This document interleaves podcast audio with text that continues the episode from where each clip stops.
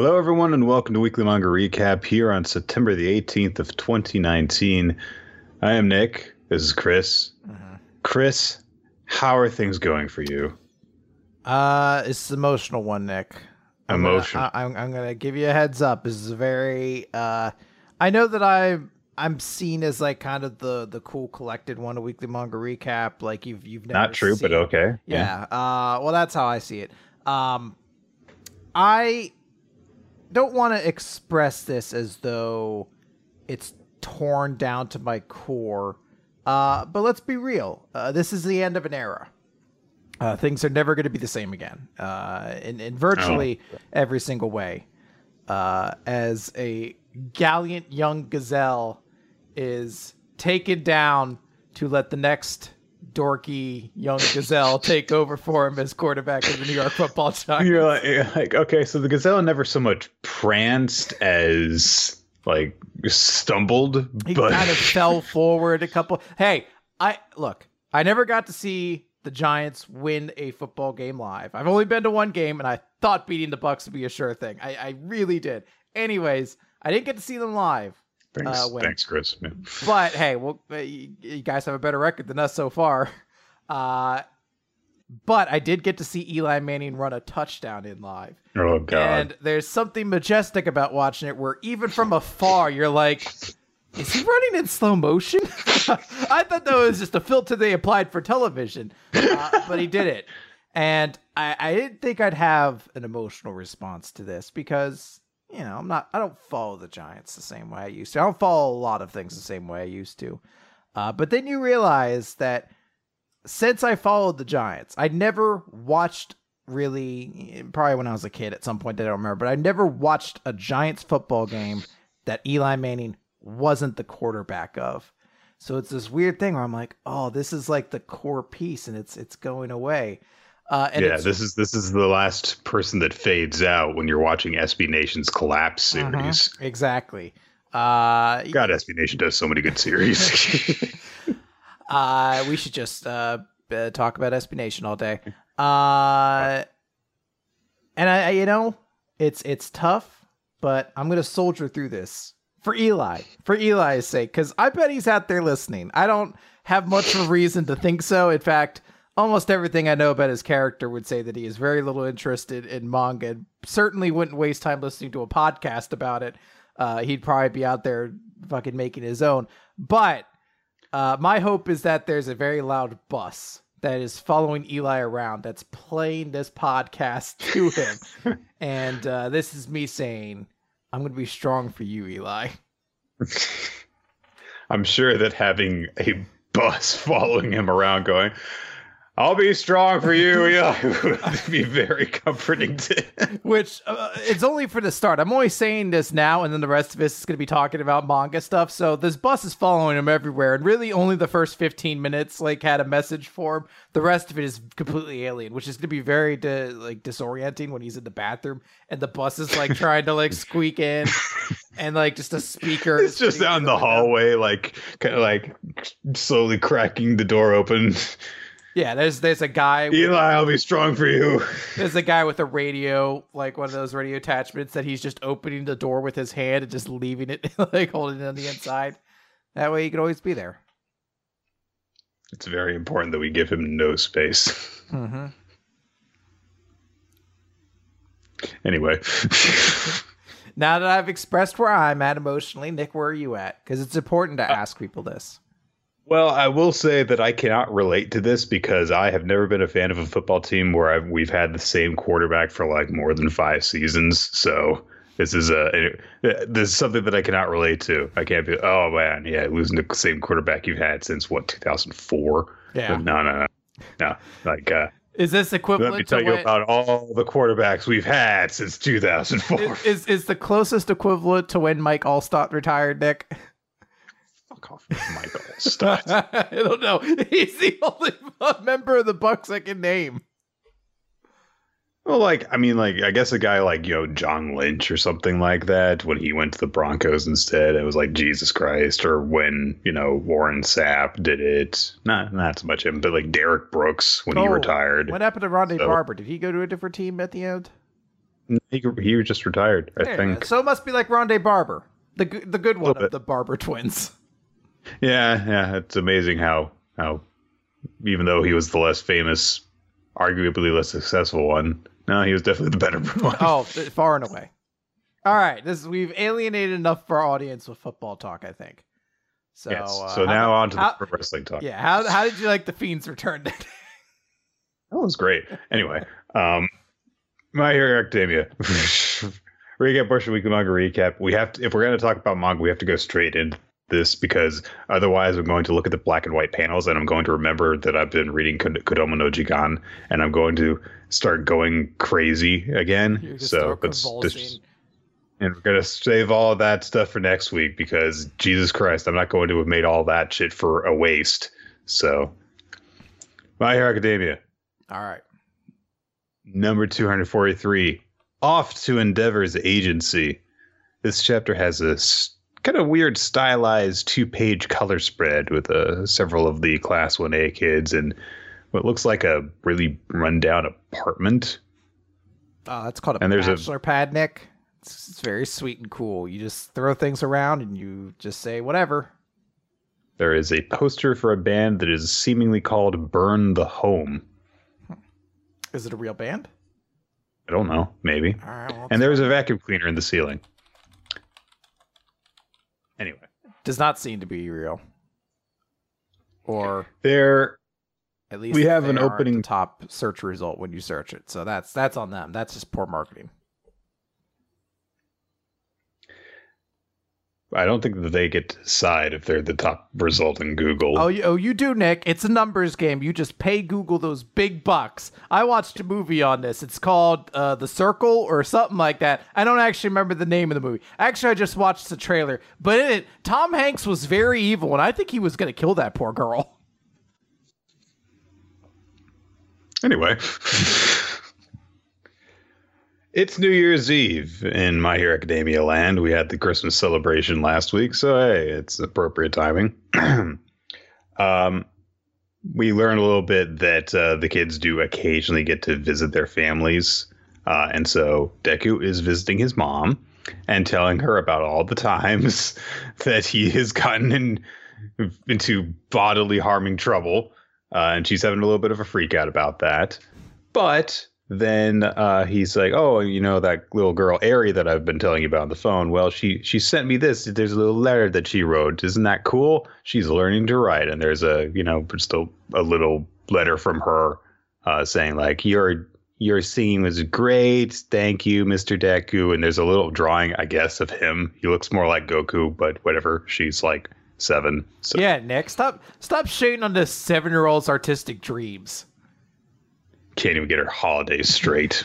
What a fucking idiot that Eri is. Can't draw people, can't remember holidays. Why don't we just throw her back in the trash?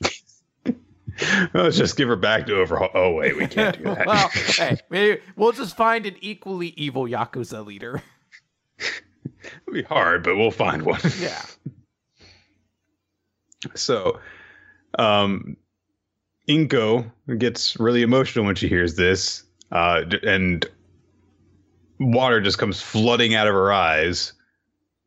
Um, and as time goes on, this just gets sillier and sillier because, like, she's like, "Oh, you know, I felt that I had to protect you as your mother, but." And that's how I was for so long. But now seeing that look on your face, it's like I don't have to worry anymore.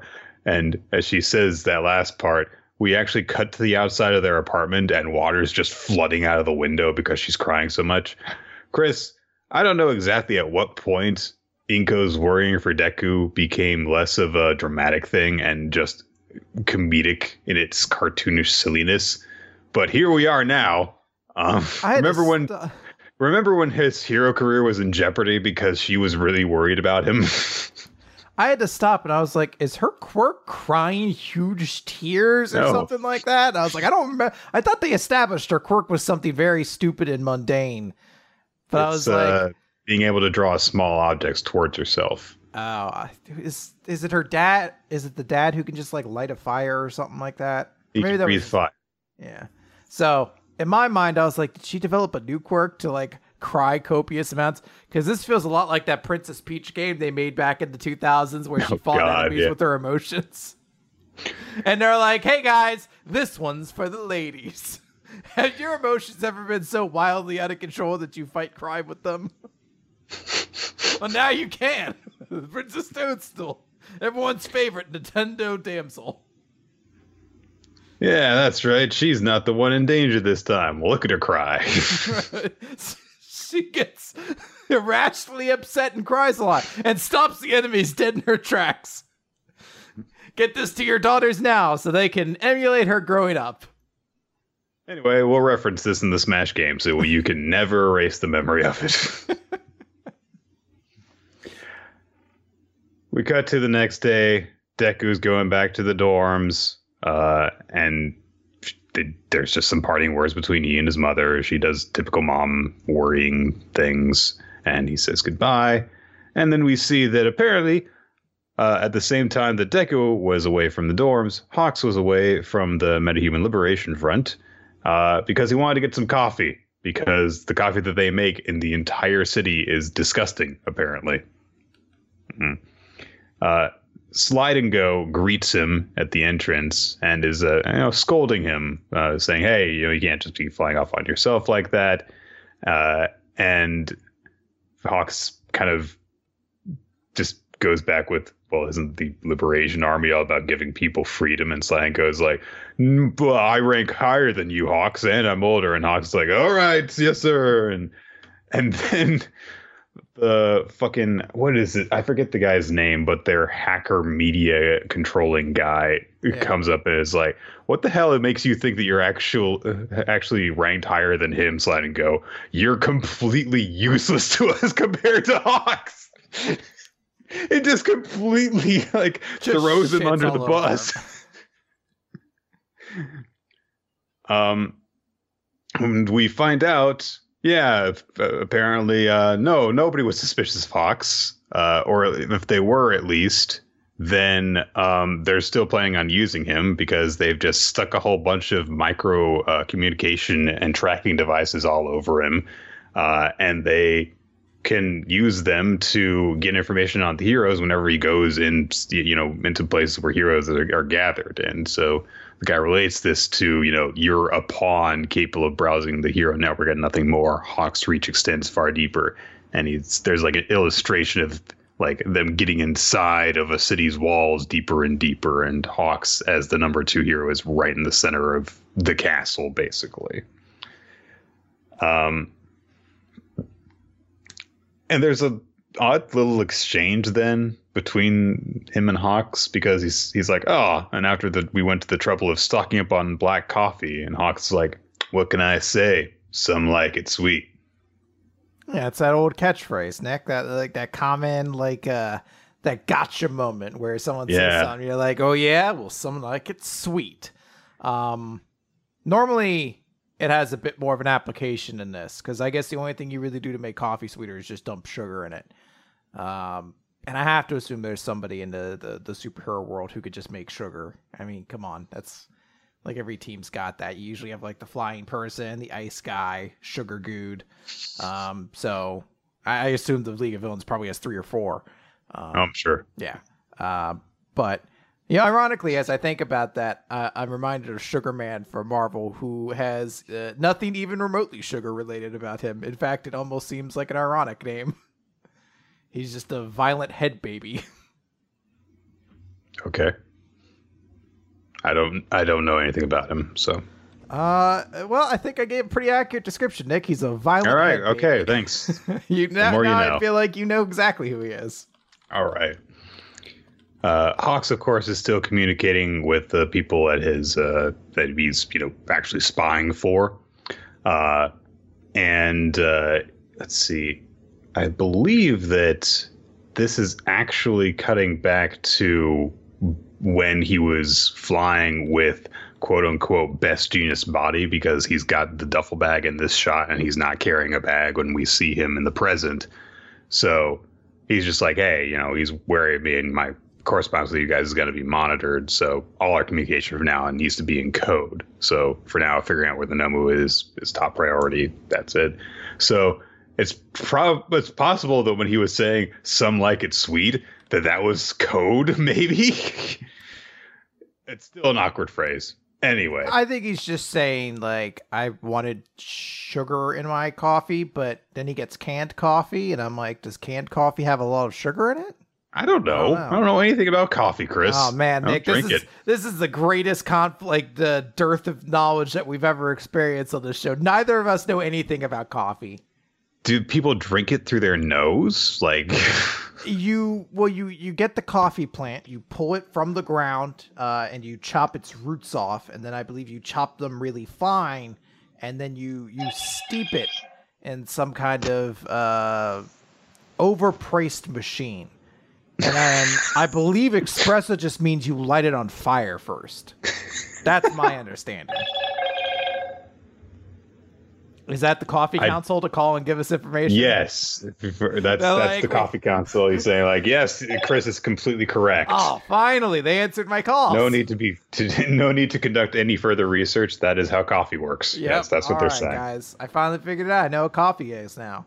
I'm gonna go back and listen to all the chap or read all the chapters of Food Wars uh, that had to do with coffee and be like, now I get what they're talking about.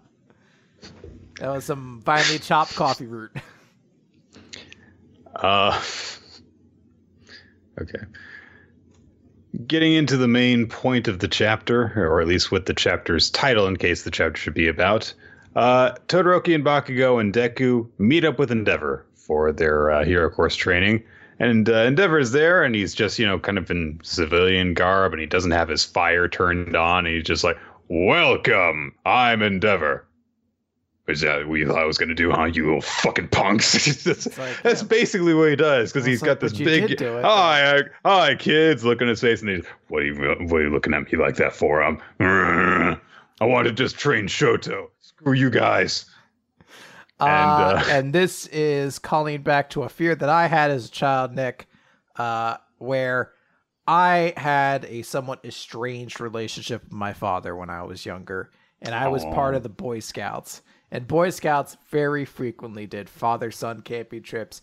And I can't tell you how many times I felt like every dad that I was forced to go along with thought exactly this like, this is supposed to be time with me and my son. Why do I have to take care of this weird kid instead?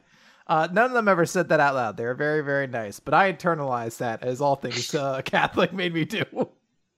I'm pretty sure that if you put your kid in the Boy Scouts, that you're not going to act that way to another kid. yeah, you'd be surprised. I do know there were some douchebags. All right, good to know. Mm-hmm. Um, Shoto does point out to his father, like, I mean, you did agree to this, so you know, quit complaining about it. Yeah, I, but I- then, I do like how he has a thing of like, welcome, I'm Endeavor. Is that what you thought I would say? They're like, but you just said it. You you were really nice. you didn't have to merely turn it back for being mean.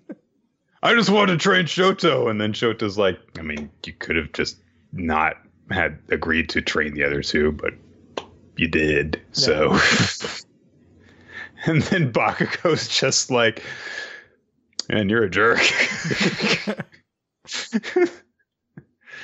um, and Bakugo is just very upfront with saying like, you know, I'll I'll put up with having to deal with the two of you if it means that I get to see how the top hero operates. It's just so straightforward. I am using you, and of course Deku's really nice about it, and uh, Endeavor kind of handles the situation pretty childishly because uh, when he, uh, you know, is leading them onward, he suddenly just like leaps off a railing and starts going on patrol into patrol mode, ru- running around and stuff, and they all have to follow him. Um, and uh, so yeah, they they rush off and they end up coming across a villain pretty quickly. We do get a flashback before that that uh, shows uh, Toshinori actually giving some advice to Bakugo and Deku after they, I guess, brought this idea to him that they would go and train with Endeavor, and he was just like, "Oh yeah, it's, yeah sounds good."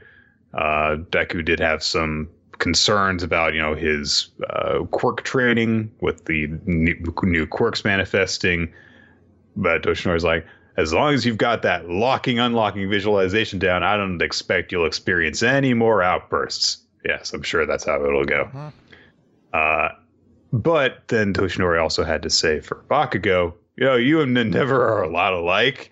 Uh, and I think seeing him as he is now will do you a world of good. So don't neither of you should pass up this chance. So there is presumably going to be this is I mean, it seems as though unlike the first time that we saw, you know, the hero training where we cut around a bit, it seems though this might be a bit more focused, especially because, you know, we already saw the entire class in action the first time. Um also there there's a a wizard guy or a priest dude. He's got a big hat and a big white beard, and he's floating around on like bubbles. And he's very he's very very stereotypical in the way that he's talking. Yeah, well, that's that's because he's the iconic villain Wizardo. Yes, that's his name. Wizardo, and uh, how? Well, we don't learn his name. Uh, how many pizza bets do I get if his name next week is Wizardo? None. Damn. I'm not. I'm not like opposing you on that. I was like, okay, it could be. Yeah. All right, cool. So if it's Wizardo, I get all the credit then. And Sure, if it's not, yes. nothing changes. In fact, you have to respect me more for going out on a limb and suggesting it. No. Oh. So, and the chap, the very last thing we see at the end of the chapter is Wizardo. Why not? Um, is attacking people by sending his bubble things flying at them. Uh, oh, is that's that, his uh, Wizardo bubbles. Probably not. Hawks uh, is watching him from up high. He's got a little like meta liberation. He's got the meta liberation uh, front uh, book uh, in his hand. I guess he's been given required reading uh, now that he's part of the army. Uh, and uh, so yeah, this guy's shown up, and uh, since he's the number two hero, he's presumably got to take action here, uh, even though he's busy. So there we go. It looks like Hawks and Endeavor are gonna reunite once again. Finally. All right. Well, this was this was you know the opening chapter of an arc. It's all right. You know. I'm excited to see where things go. Uh, and that's pretty much all there is to say. Yeah. There's a lot of setup in this. Nothing. Nothing in it really that makes me go, "Ooh, this is going to be interesting." Because I mean, we already knew most of the relevant stuff in prior chapters that uh, gets uh, set up in this one. So. And uh, I guess if we just want to do one last quick check to make sure that the Crunchyroll manga didn't update, we don't have either Eden Zero or Seven Deadly Sins to talk about this week, which means the Knicks got fewer breaks this week. God damn it. Um, Mick, I'll recap Spirit Busters for you. sure. Uh, Beast Children first. All right. Um, that's still going still going, Chris. there is so much in this chapter that makes you go, man, you had like ideas that you just didn't get to do, didn't you? There's like a thing that where one of the players who looks very, you know, scruffy and older, um, has like says something in regards to uh because Sora shows up and he's apparently the water boy for the team now. And uh they talk about how he's kind of gotten close to the manager and apparently scruffy older player dude uh has a thing for her i guess. And they're like but you know she'd never go for you because you look like a corrupt middle-aged man. I'm like was this guy part of the team? I guess so. Uh they have to stop yukito.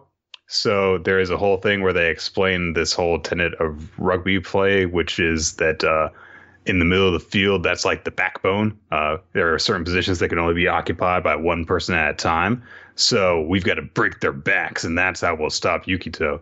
And uh, they do this by taking advantage of the fact that our main protagonist is small, so they can, you know, hide him from view, and then he'll burst through and with his 0.5 second burst thing in order to do it. And oh, they they generate an opening from that. It's a cool idea.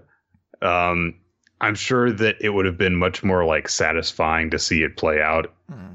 if we had been given enough time with these characters to care. So,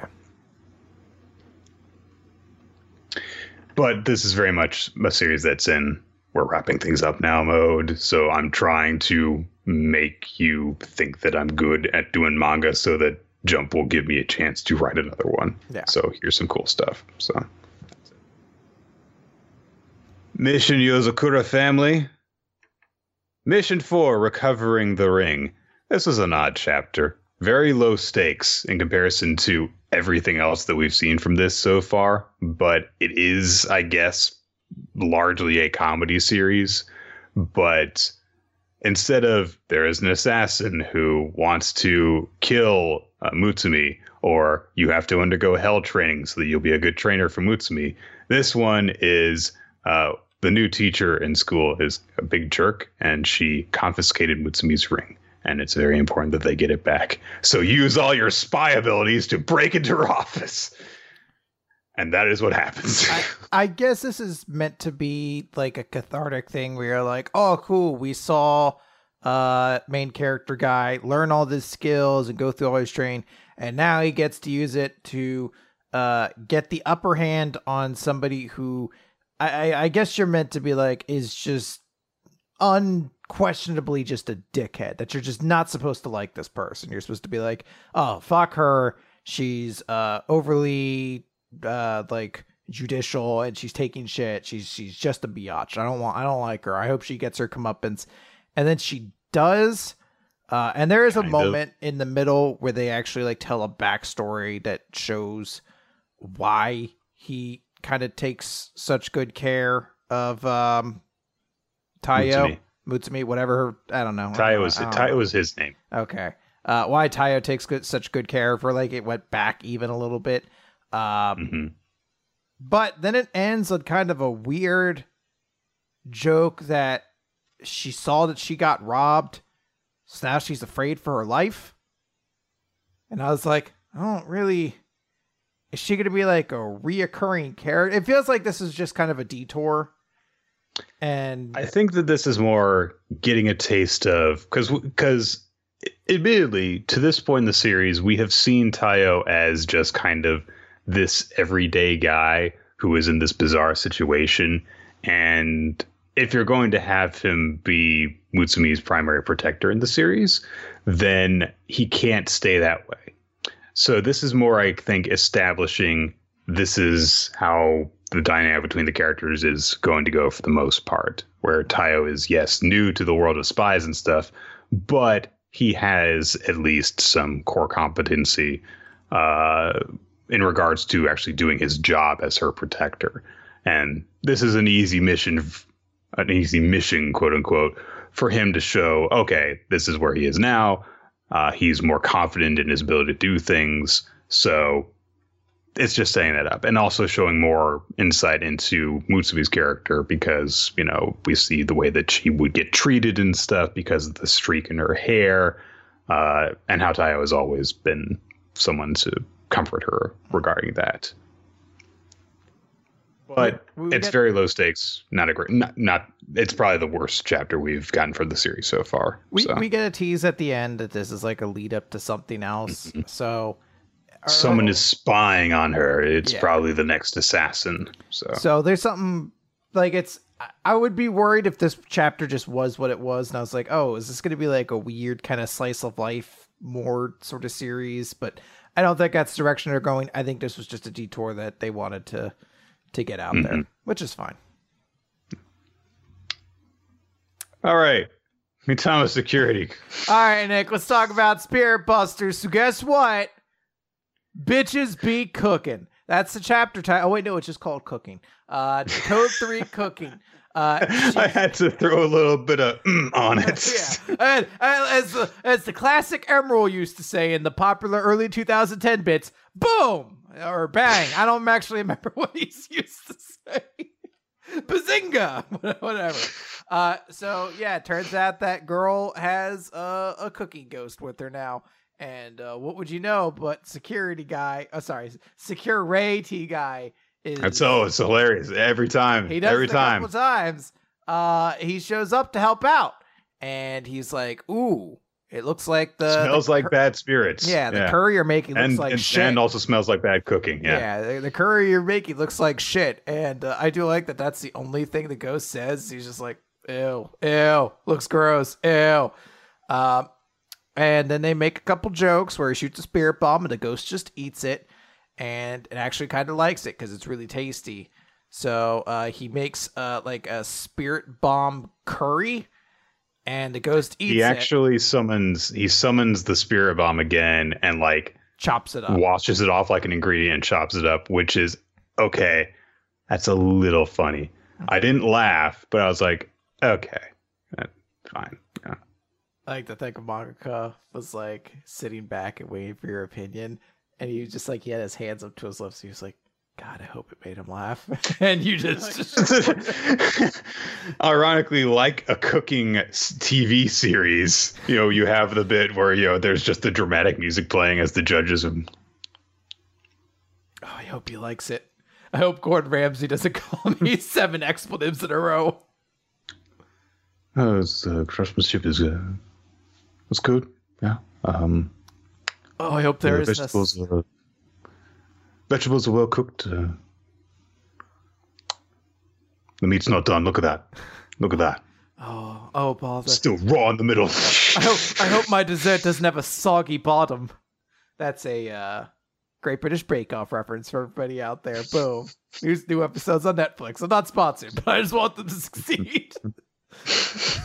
they need my I don't help, think they need your help, Chris. but I They've been going for like I, 20 seasons. I need to feel important.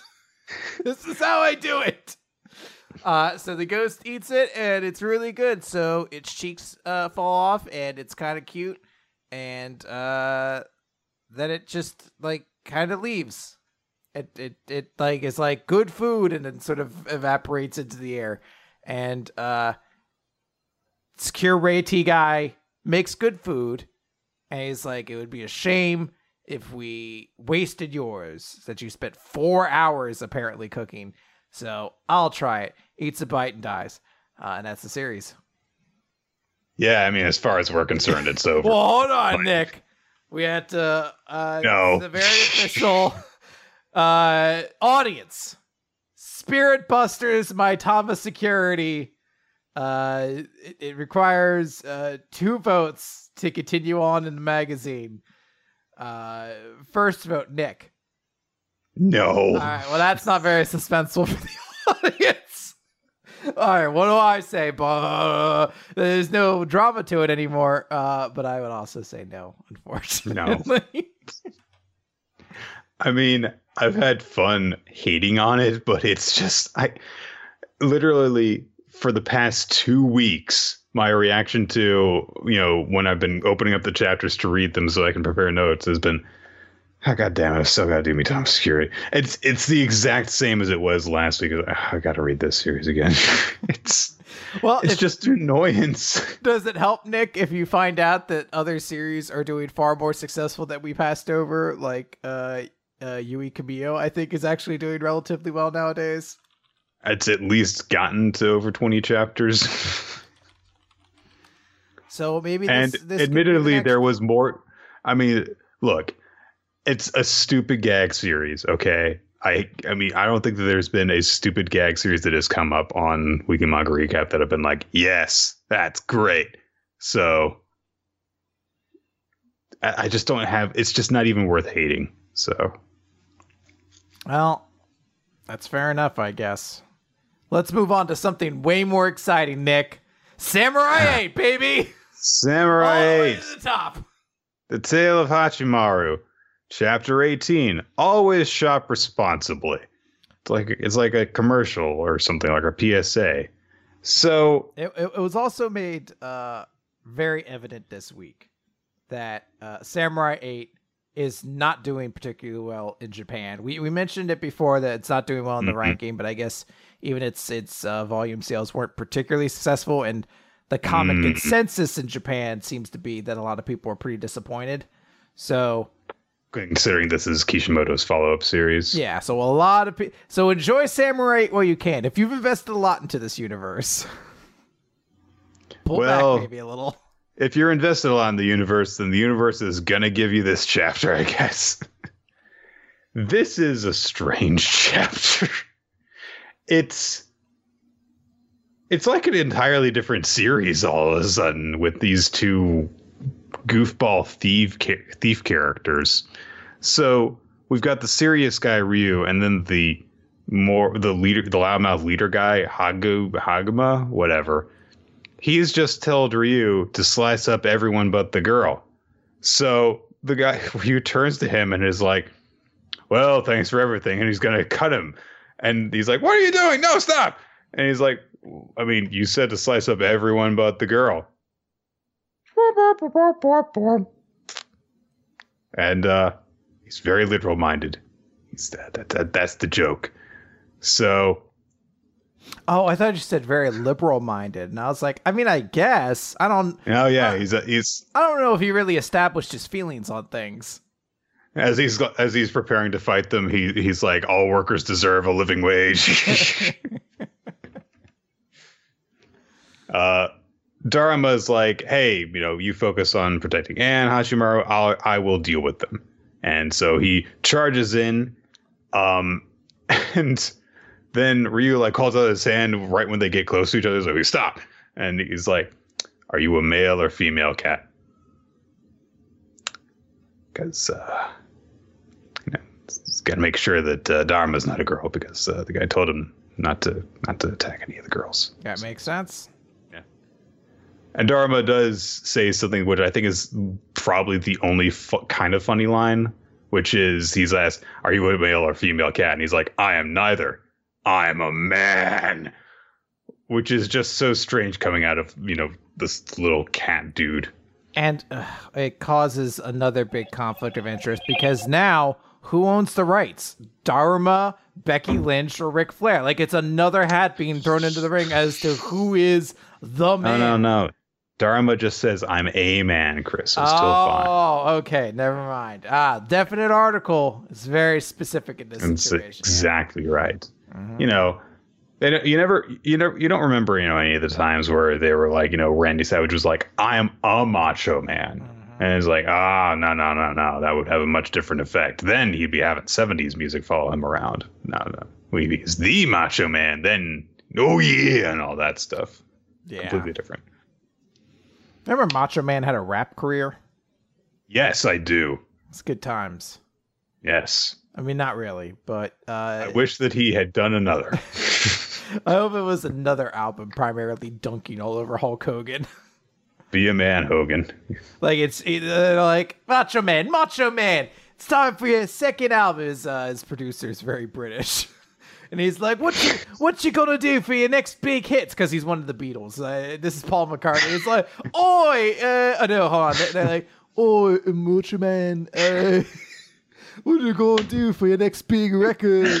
And he's like, Oh, I'm gonna, I'm gonna talk about how much I hate Hulk Hogan. Oh, uh, did you want to try anything a little bit different there, man? Oh, I hate Hulk Hogan. It's all I, it's the only thing. That's my muse. Yeah. Oh, well, uh, perhaps maybe we could get Migos in to feature on one of your songs.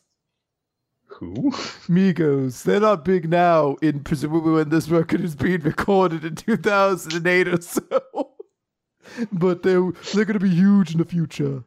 I don't even know what you're referencing. Migos, Nick! God, you're so out of touch. I am. Uh, Ryu, What about Ryu Post actually had. Malone, Nick? Wait, He's like, what if we get some Post Malone on? At that point, he's pre Malone, though. Boom. Got it. That is a lame fucking joke. that was what Paul McCartney was known for. That's what they always used to say about him. Hey, does lame fucking jokes. His terrible puns. Oh, jeez. Uh, so Ryu does this thing where he uh Darth mauls it. He has a blade coming out of each side of his handle bone. Uh so that catches Dharma off guard a little bit. Uh but they're still at an advantage because they're inside of Dharma's ship. And it's like, hey, this is my key holder, so I've got you. And so uh Ryu cuts their way out of there and they try to escape. Um and as Dharma pursues after them, he gets this audio notification that says your purchases at Ball Sector 052 Shaft Station are returning an error with your credit. You cannot complete your payment. Please confirm your remaining balance, or you will be held here for up to 72 hours. So Dharma's got to like deal with this, and he's like, "Give me transaction details." And it's like, well, there's an grocery store, in ingredients 20,000 yen, Hachimaru clothing store, clothing 15,000 yen, textile store, clothing. And Dharma's like, wait a minute, a textile store. He's fighting the guy while he's while he's basically disputing a credit card charge. And so it turns out that um, somehow Hachimaru accidentally spent 17 million yen, which is the equivalent of nearly $200,000 uh, at this textile store. As a result, Dharma has a dollar left in his bank account. So a drink that Dharma got earlier didn't go through, and the vendor is now yelling up at him while he's having this sword fight. And then Hachimaru calls him on a video call that comes out of his helmet, and he's like, "Master, distract. You seem distracted. Focus on the fight." And then he gets chopped in the helmet. It's so strange because it just suddenly gets really fucking silly. This entire series. Hachimaru's dad died like three weeks ago. hey, gotta get over it. All right. Yeah, it's funny now. It's funny. Um. So Dharma scolds Hachimaru and explodes with anger. Energy comes out from all around him, knocks the thieves away. Um. The call goes out. The entire freaking ship shakes and uh, it turns out that uh, Hachimaru actually made an honest mistake because you know he spent all of his time inside.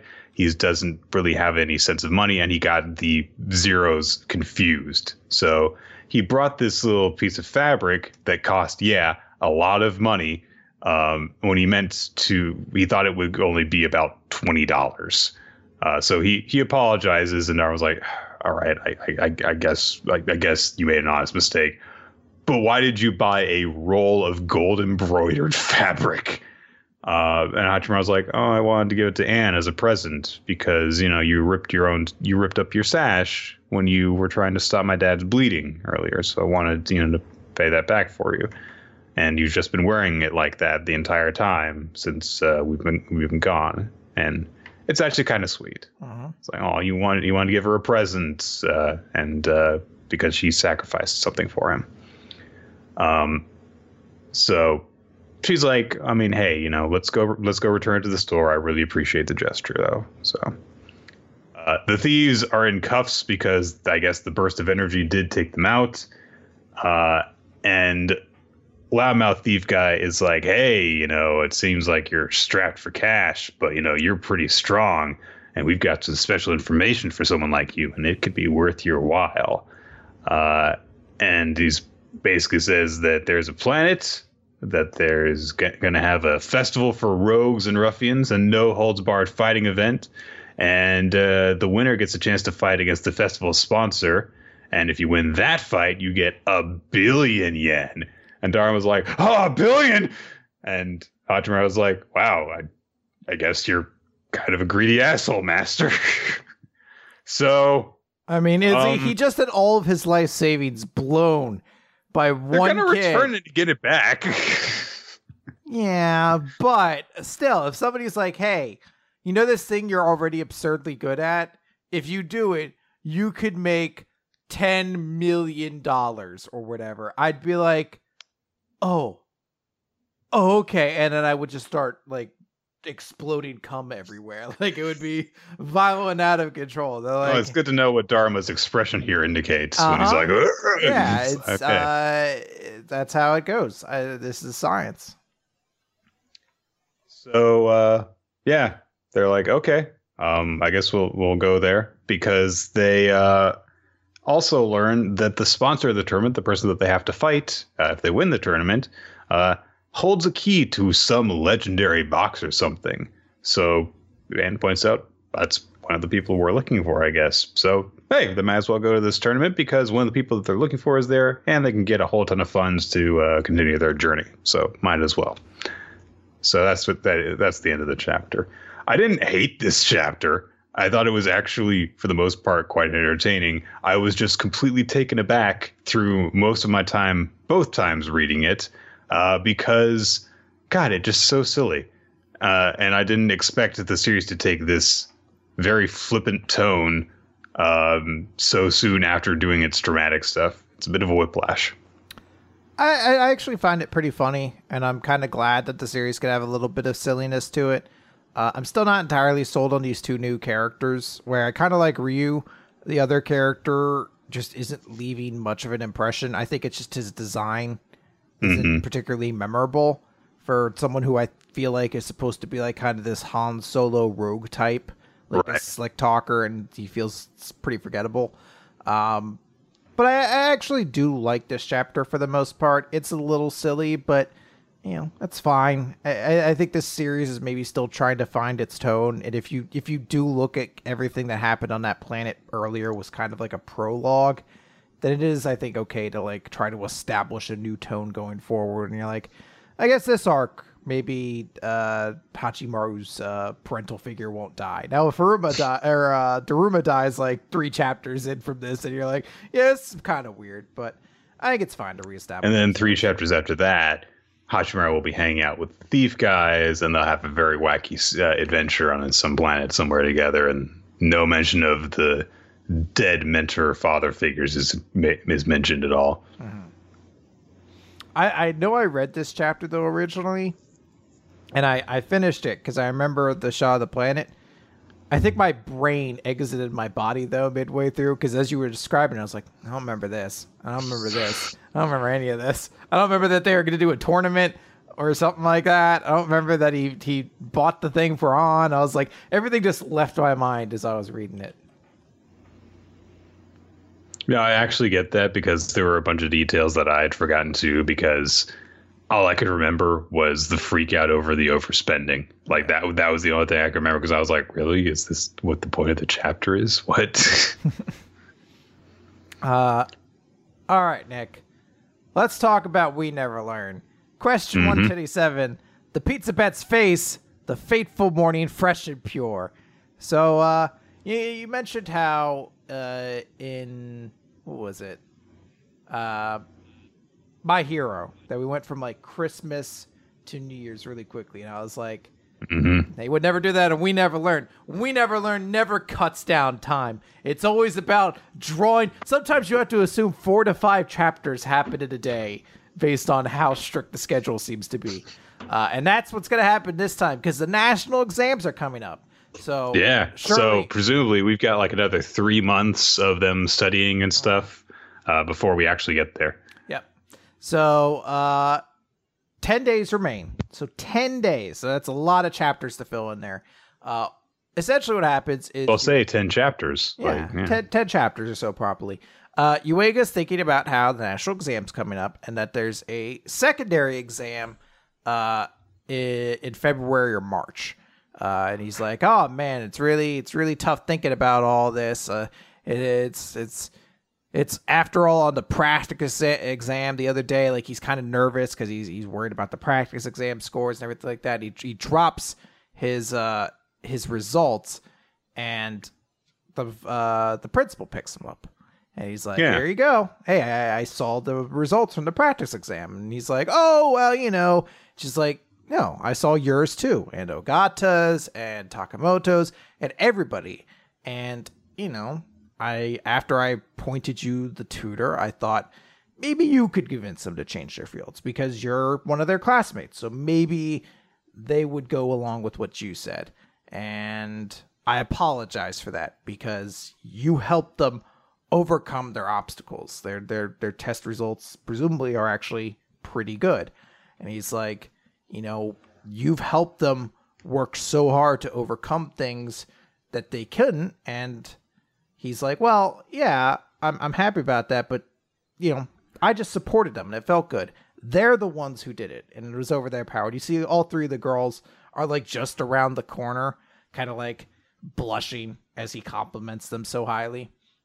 And the vice principal thinks back to Yuiga's father, who was laid up in a hospital bed because he worked so hard for his students that he just got sick from it And uh, Well, well, I don't know if that's the implication, but he was sick and he was still prioritizing them because Yeah. he was like still doing reviews for his students while he was supposed to be focusing on recovering. So he's he's even thinking, you know, ah, you know, my oldest son, he cares a lot, and you're my best friend, uh, principal. Uh, so when when he grows up, I want him to go to your school so that you can provide him the strict guidance he needs. And uh, the principal's like, ah, do you see? Your son grew up strong and caring, just like you. So uh, the other girls are pretty nervous on the way back home. They're all acting a little bit weird. There's a moment where they all want to hold Yuiga's hand, and they end up kind of in like one weird big group hug. And then the the mother and her child, who has never seemingly gotten older. This I feel like we we've gone about a year in this magazine, and uh, that child refuses to get any any older. It's just like, look, mama, they're playing the hugging game, uh, and they have a little bit of fun. Then we skip a week. It's a weird little note because because the mother uh, is like, "Oh, I used to be part of a harem too, and I won your dad that way." Uh, so yeah, they skip a week. Uh, something that seems unthinkable in this series. We I was shocked when this happened. we cut forward the full week to the day of the national exam. but before we cut forward, Chris, we get a study montage. e- everyone's working very hard. The uh, ba-da-da. mhm. Read that book, Eureka. Learn about the stuff for the test. make sure you don't fall. Do do do do. Like that's a weird. Lyric. Getting smart now. Uh so yeah, Yuiga like wakes up and his parents or his mom rather and his sister siblings are like, "Hey, alive again. they're like, "Hey, go out there and uh, you know, uh, do your thing. We you got everything." He's like, "Yep, see you good. Uh, see you later. Uh, I'm gonna do good." So he's he's walking home or he's walking to school and he's like, "Wow, snow's pretty deep. Uh, I got to be careful not to slip. Glad I left early." And he sees a dog that uh, has a leash on but no owner, and the dog is uh rather adorably about to run into traffic. And I say rather adorable because this dog's face is way too cute for the scene that's about to unfold following this. So this dog is about to leap into traffic. Yuiga lunges out, grabs the dog by the leash, and pulls the dog back and kind of steadies himself on a railing. And he's like, whew, all right, thank goodness I saved this dog. Now, where do you live? Uh, but the railing is covered with snow, and the snow kind of crumbles underneath his hand, and he slips and loses his balance. And we cut over to the school as all the girls are there, and they're like, "Cool, hey, all right, I can't wait to see what's going on." And they're like, "Hey, where's uh, where's Yuiga?" They're like, "Well, that's weird. Usually Yuiga's like the first one here." And uh, as uh, Uruka's like, well, I hope he's okay. We hard cut over to Yuiga, who uh, fucking just fell down the stairs and uh, is. I mean, they can't really show a lot of blood, but is presumably very badly injured in the falling snow. Yeah. If you if you fall down a flight of stairs, uh, you're presumed head first, no less. You're probably not doing so great. You're not doing better than you were the first time. Um, uh, than you were before you fell down, I should say. And the dog is there, and he's like looking at Yuiga's hand, and it's like, oh, geez. I mean, it's weird because I don't think I've. It's been probably a couple of months since I read, you know, the chapter of Amaga, and I have felt as distressed as I did reading the end of this chapter. Not not even the, the end, but like you know the part towards the end where you see Yuiga's hand slip and he starts to fall, and I was like, "Oh gosh!" It, it was. I was like, "Are you serious? Is Oh, he gonna no. hit his head?" And and and I mean, the implication here, I think that the, probably the only thing that you're going to have to worry about is Yuiga's going to miss this important first test. Um, presumably, what's going to happen is that this dog's owner is going to come across them. Uh, but it's very, you know, it's it's distressing to see this kid who has worked as hard as he has to not just get himself ready for these tests, but his friends as well, all of a sudden just something horrible happens. And it reminds me of when I was taking uh, my final exams for high school and we had to take them off location. And we kept, you know, when you've got like a hundred kids uh, traveling for, you know, 30 minutes multiple times in the course of a month, inevitably one of the trips does not go well uh, and that happened for a few of us. Uh, some, you know, someone got pulled over at one point. One person didn't set their alarm properly. I uh, put a my car in reverse uh, in drive instead of reverse at one point and fucked up my headlights. All this stuff happens, and you're just worried about all these things that have nothing to do with actually being mentally prepared to take a test that will, in part determine a lot of your success in a certain point of your life. And uh, things can just go wrong, and you don't have much as much control of them. And uh, so that brought a lot of that back for me. And also, kid fell down some stairs. it's bad. It's a rough time. Um, so I feel like maybe Tsutsui was listening to us and was like, Oh, you don't you don't think the series' writing is very good anymore, huh? All right, well I'm gonna push you away, go down a flight of stairs and see how you feel. Uh, I hope he didn't hit his head on that railing that his hand slipped on. I I would like to hope he didn't as well. Uh, but yeah, it was a very shocking kind of like way for this to go. Uh, and I'm curious because I, there's a part of me that wonders where this is going to go because mm. I, I do agree that I'm like I, I assume this is a way for him to miss it because they established in the chapter that there's kind of a secondary exam, so he'd have to kind of be resort. You know, we had to resort to that one.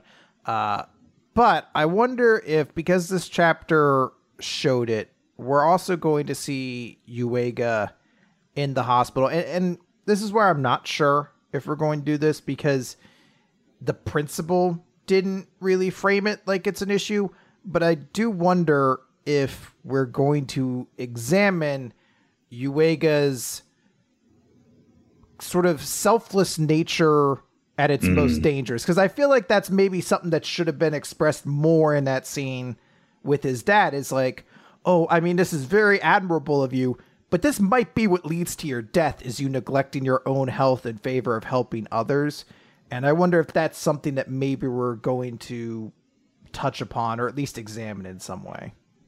I guess it's possible. I think that that uh, that was something that did get brought up the last time we had an arc that focused specifically on Yuiga, though. Um, so I don't know if that necessarily needs to be driven uh, driven home as hard, but it could go a lot of different ways, and I'm really looking forward to the next chapter to find out exactly what uh, what angle uh, we go with here. Mm. So, all right, let's move on to Doctor Stone. This is chapter Z equals uh fuck, where is it? 121. Medusa's true face. So, uh, yeah, I think Doctor Stone's been pretty slow recently. It's been kind of. I don't know about this. I don't know about the direction things been going. Uh, Sark's been kind of at a lull, kind of waiting yeah, for something to happen. Yeah. God damn it. we just need to say it about every series. Like we're like, ah, this thing's kind of at a, like a slow point right now. I don't know, Chris. One Piece seems like it's kind of going slow right now. Ah, uh, Promise Neverland's really been losing me recently. I just feel like it doesn't really do anything. It doesn't hook me anymore. My Hero Academia. I don't know about this. Mitama Security. Uh, it's fine. yeah, you know what? It's great. Keep it up. So, uh, a couple of things, of course, are still going on from the previous chapter. First thing that we touch on is uh, Mozu fighting Kohaku after she was discovered. She is using her hidden weapon to fight him while he is you know, in proper armor and everything. And Mozu starts to taunt her uh, a little bit, or at least, you know, speak pridefully of himself uh, as they battle uh, he says, you know, you must realize just how much stronger I am. You know, the, the whole lot of you together could never beat me. And Kohaku's like, I knew how strong you were even before we started fighting, so shut the hell up. um, and he seems to catch her uh, a little bit. Uh, I think that he knocks her weapon away uh, with a strike. I think that's what happens in one panel. It's a little bit difficult to tell. And he proceeds to kind of continue his usual act of like, all I care about are, you know, females' appearances and stuff. And she's like, you know, you've got a cute face. Hey, what's your type, Kohaku? How about me? I'm stronger than strong. It's a really lame way of putting that. Uh, you know, Nick, I, I I used to describe myself on dating websites that way as well. Now I'm starting to rethink it. You think I should stop bleeding with that? hey, ladies, I'm stronger than strong. Also enjoy The Office and uh, hiking. I'm like, why won't anyone match with me?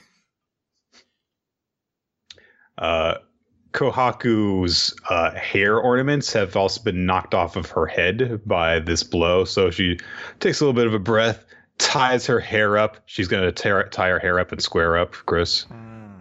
Like my favorite underrated uh, female wrestler. Anyway. Uh, now, I, ho- I assume that's not ironic because Sonya Deville is actually extremely talented. She's great. Uh, that is one of the worst catchphrases in history, it though. so we can properly dunk on that because I imagine at some point they're like, we're gonna make T-shirts out of this. Put your hair up and square up. Everyone's gonna be saying it. Kids, uh, dogs will start speaking to be like, "Where's your hair up and? And I'm pretty sure that it was something that either she came up with or like someone she was just brainstorming with. Gave, uh, you know, was like, "Hey, how about this?" And it's like the only thing she's been able to come up with since then, because we can't all be like Ryback Chris and just be a catchphrase inventing machine Every where day. you make 20 lame catchphrases instead of one. hey, well, you know, what about the best catchphrase machine of them all, Nick? Uh, the big dog, uh, but not actually the big dog, because I realize now that's actually a, a, wrestler in WWE. But the big dog, Brock Lesnar, and his trademark Brock Party.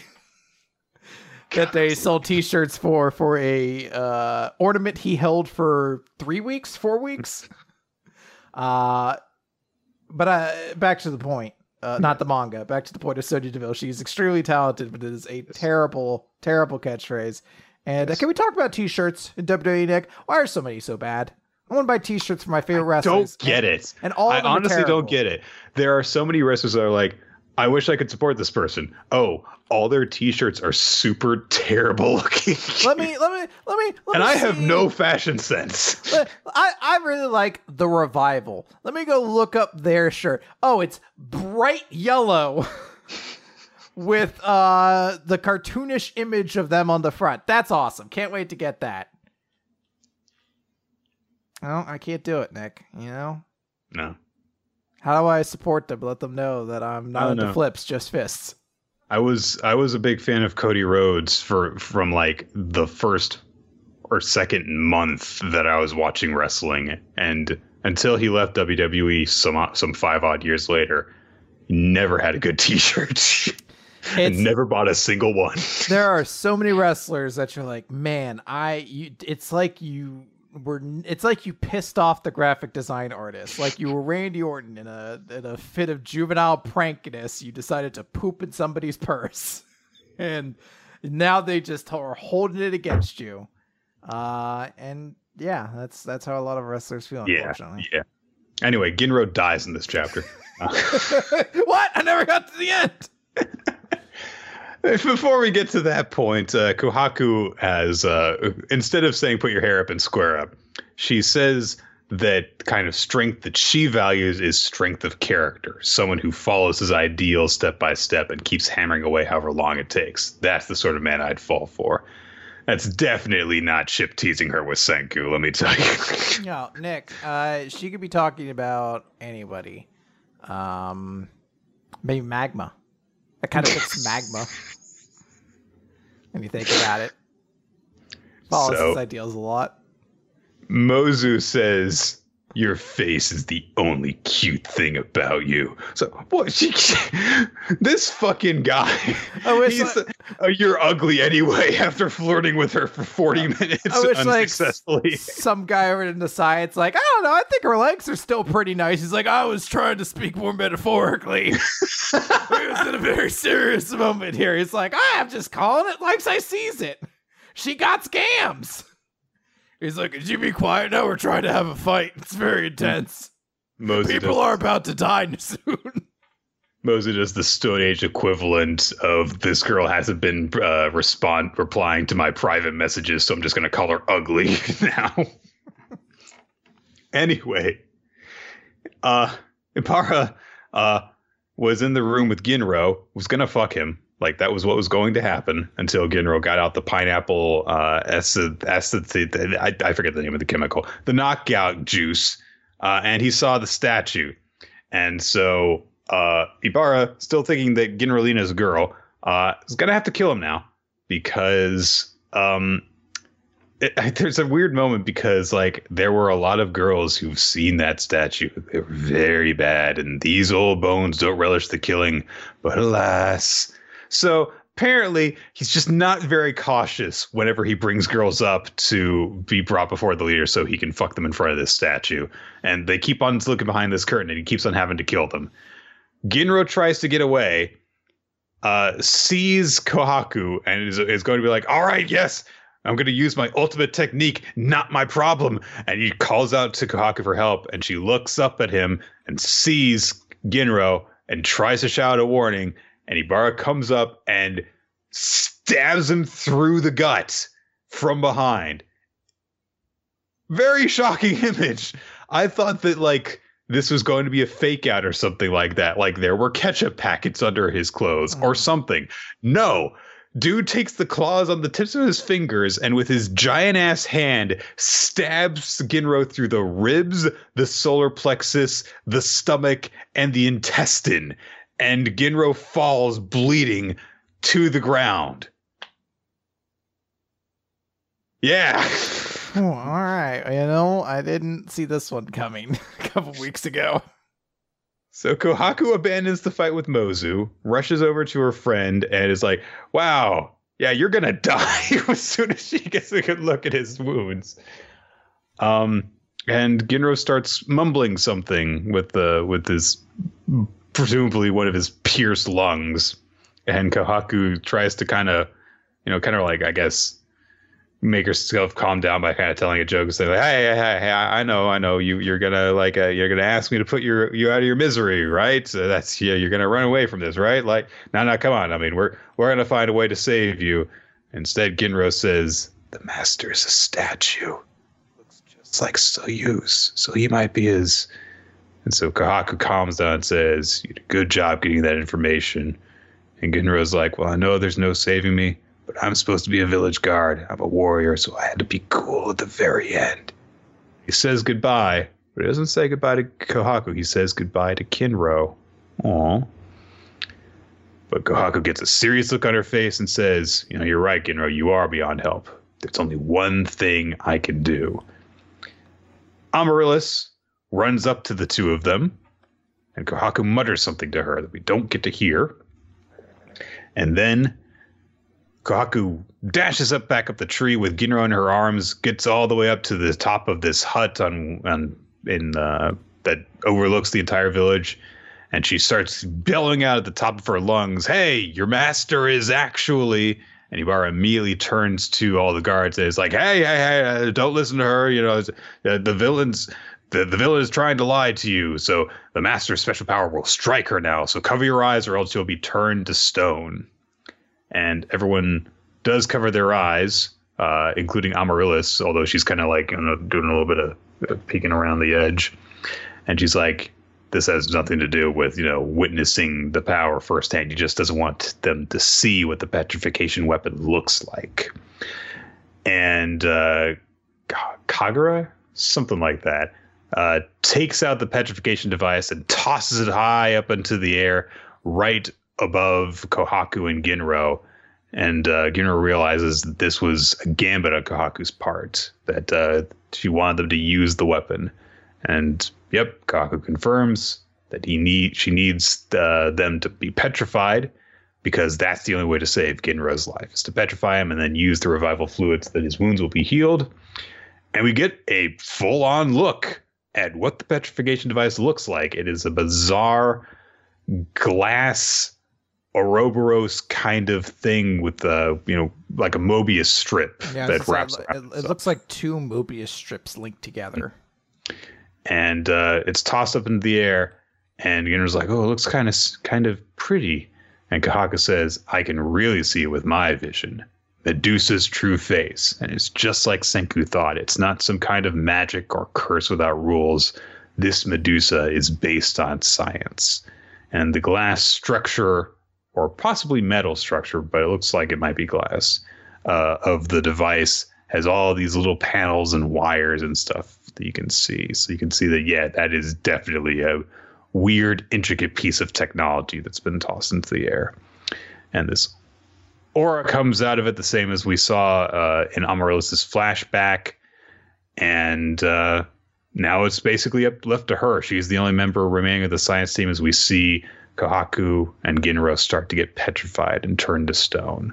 And uh, but they say they go with a smile on their face because they're sure that their friends are going to to save them. And that's the end of the chapter. So, really good chapter this week. Really kicked things up. yeah, I, I didn't see this coming, and. I maybe that's on me because I should have had more faith in Inagaki. Uh, because the best thing I could always say about Eyeshield 21 is that he made the cast relevant. Like the whole cast, for the most part, uh, got their things to do. It wasn't just a two character show or something like that. So, you know, when they broke the teams apart, and you're like, oh, I wonder what uh, Ginro's going to do in all this because he's he's the one that's kind of involved here and stuff like that.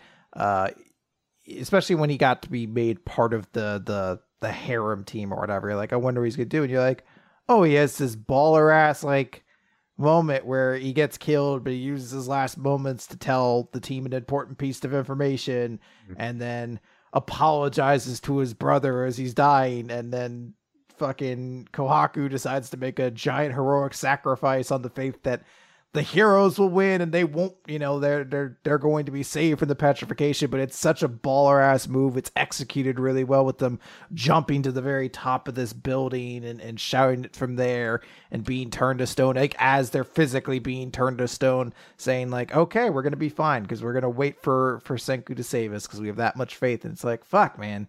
Executed that shit like a motherfucker. It's great. It's really cool. And it, it does also make Kohaku uh, per actions in the last couple of chapters out to be considerably more uh, calculated as opposed to just being like, you know, fuck, I'm to fight this guy. oh, and I like other people in the chat are like, what about that one girl quarterback? Yes, I suppose she didn't get executed very well, but right. uh, maybe she's in this series. maybe Inagaki doesn't write. she just like they go inside of this cave and they see this girl, this girl who's been like perfectly preserved mid pass, and they're like, "Oh my god, look at that form! That's the most perfect pass I've ever seen. We need to unfreeze her because what the world needs right now is the perfect football quarterback. We need the Taiyo Alexander's number one quarterback, who was Hiruma's rival in that matchup. it, was, it was right down to the wire. You never really knew who was going to get the. Remember all of her iconic techniques, like know, like a rose pass or some shit like that. The one thing that we got to see her do was throw a perfect spiral. That was basically it.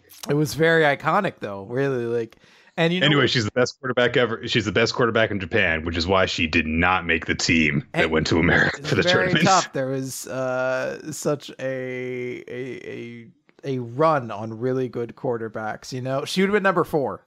Well, maybe maybe five. Well, maybe maybe five. Room, maybe maybe they, after they Marco.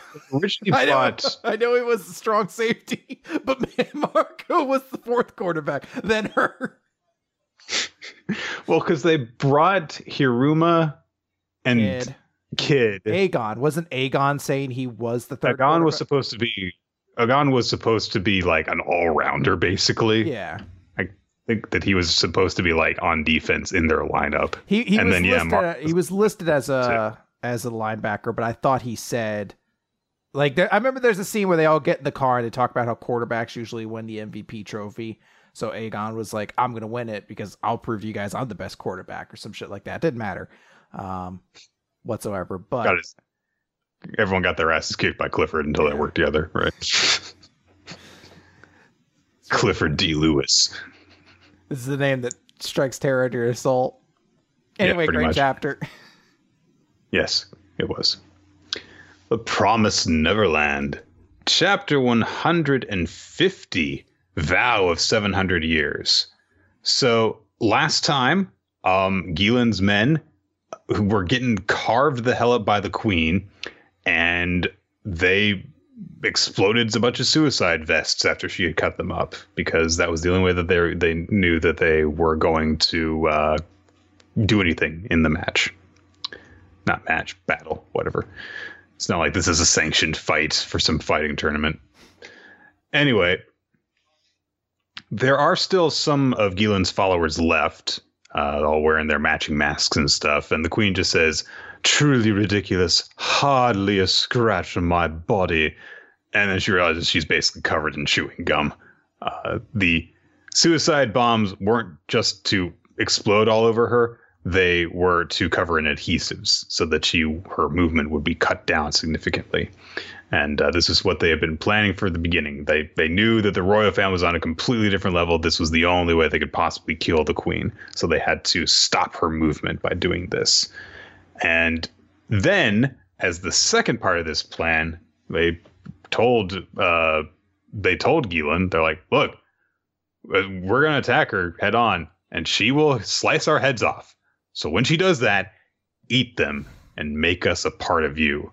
Everyone has eaten various things for this revenge to live, to win, and survive. At the end, please eat us. We are always with you, my lord. It was an honor to serve you." And Geelan stoops down. He picks up their heads and his mouth gets really wide in order to fit the all the heads in. He he, he just kind of like doesn't chew. And uh, so he does that. And uh, they're like, we will join together and kill the queen. And so the queen is struggling around like, eh, eh, Stop it. so eh, so sticky. And Geelan starts beating the shit out of her with like a baseball bat. I know it's not actually a baseball bat, but it it sure as hell looks like one. It's like a very ornate baseball bat. Like Yeah. someone decided to like carve a tablecloth pattern into it. Uh, because he has to break her mask so that uh, she'll lose her protection. And although the first blow looks like it breaks her neck, uh, so maybe he should have just kept on hitting her with it instead of switching to a different plan. Uh, and he just keeps on going after her while she can't move, attacking until uh, he can rip off her mask. And he think you know he thinks to himself, you know, you must die, Your Majesty. You must die and fall to hell for us, for all citizens. And uh, when he's done beating her up, her mask has fallen off. We get a good look at her face, and she's got these weird.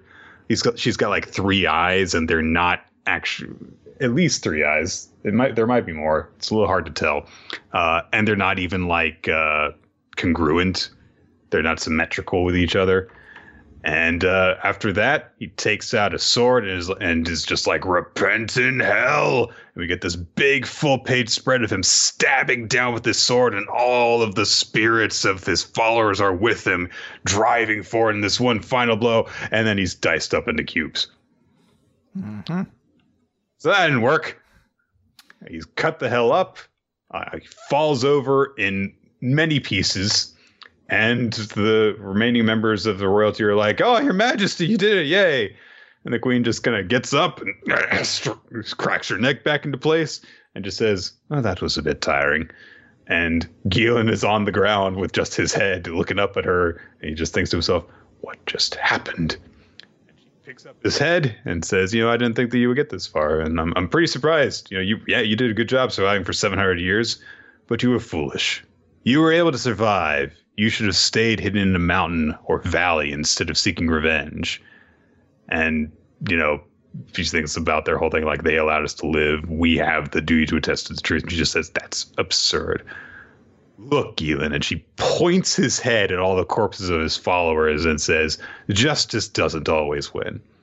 In fact, you're not on the side of justice anymore. You killed innocent young children, something you would have never forgiven before, and you call this justice laughable. You've become quite corrupt in the last 700 years, drowning in hatred. And while she's taunting him, Geelan's body slowly starts to come back together, and he's like, "I've got to, I've got to regenerate." Uh, and uh, his few remaining followers rush forward, trying to buy some time so Geelan can regenerate. And she just immediately dis- dispatches them as well. And he's like, "Oh, I won't let you die in vain. I'm going to bring you. I'll, I'll, I'll just come back together." And she and she just says to himself, "I know what you're thinking. Just a little bit more." But it's over, pitiful Geelan. And she puts him on the ground and steps her her heel through his eye and kills him. And uh, her main follower, her grand vizier or whatever, G- Givaudan, I think it was something like that. Something. He's he, yeah, he's he celebrates like ah, you guys are idiots, and he starts stepping on Geelan's corpse and stuff. Uh, and uh, he's like, "How dare you be so arrogant, you criminal, thinking that you could be a king?" They, uh, s- some of the remaining followers ask the queen if she wants a new mask, and she's like, "Ah, I'm just hungry."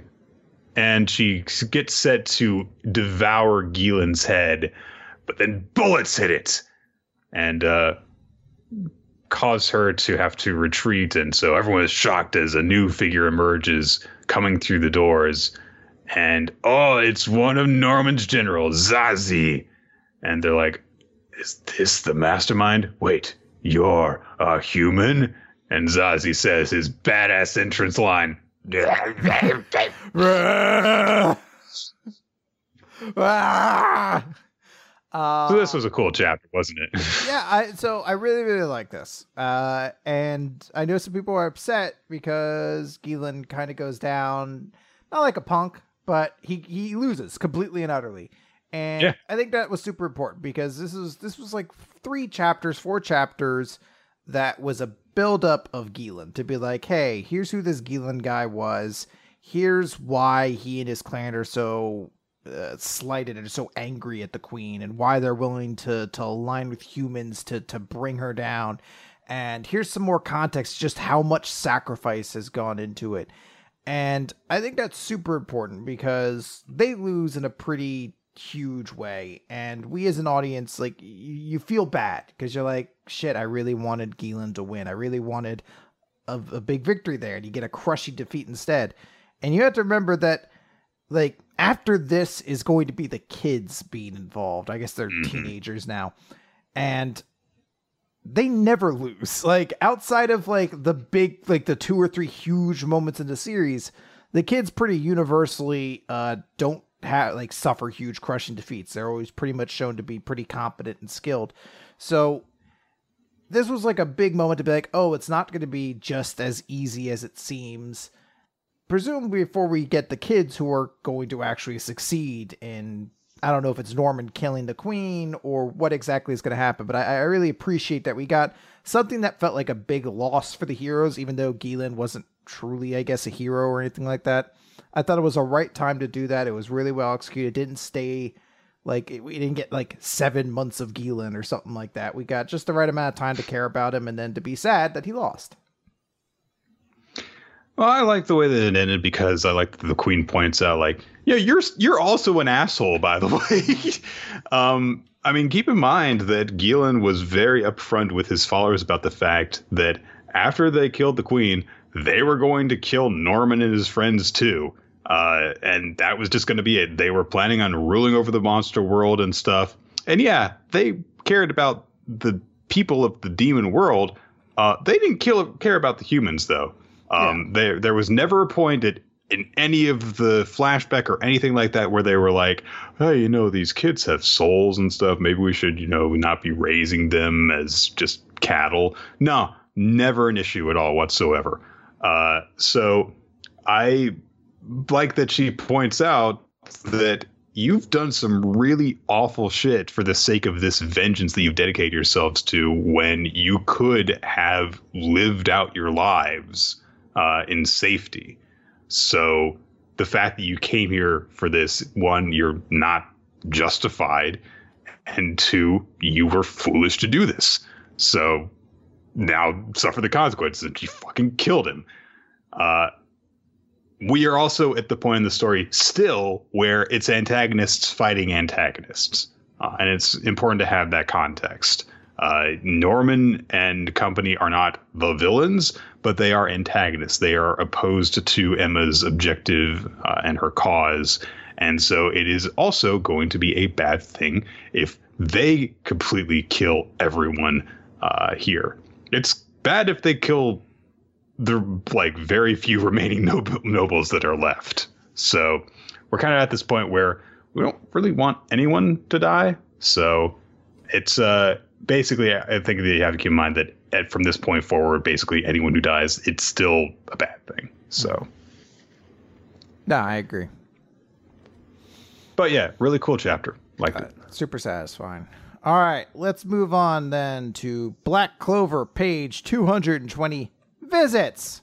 So last time, all the Black Bulls invaded and they tried to kill Damnatio, and then they were given a mission to go outside the kingdom to basically they're exiled, but they need to find proof. So that's where this chapter is kind of all about. Uh, we see like some some chattering from from the peanut gallery that's like, oh, what are they doing? Oh, like there, there's some even keeled though. It makes sense because you see like a discussion even going on. People are like, well, the Wizard King's the one who said this, and the Wizard King would never do anything rash. And they're like, that's true. He always said, better to let a child starve out in the streets than to give them aid when they were your best friend's kid.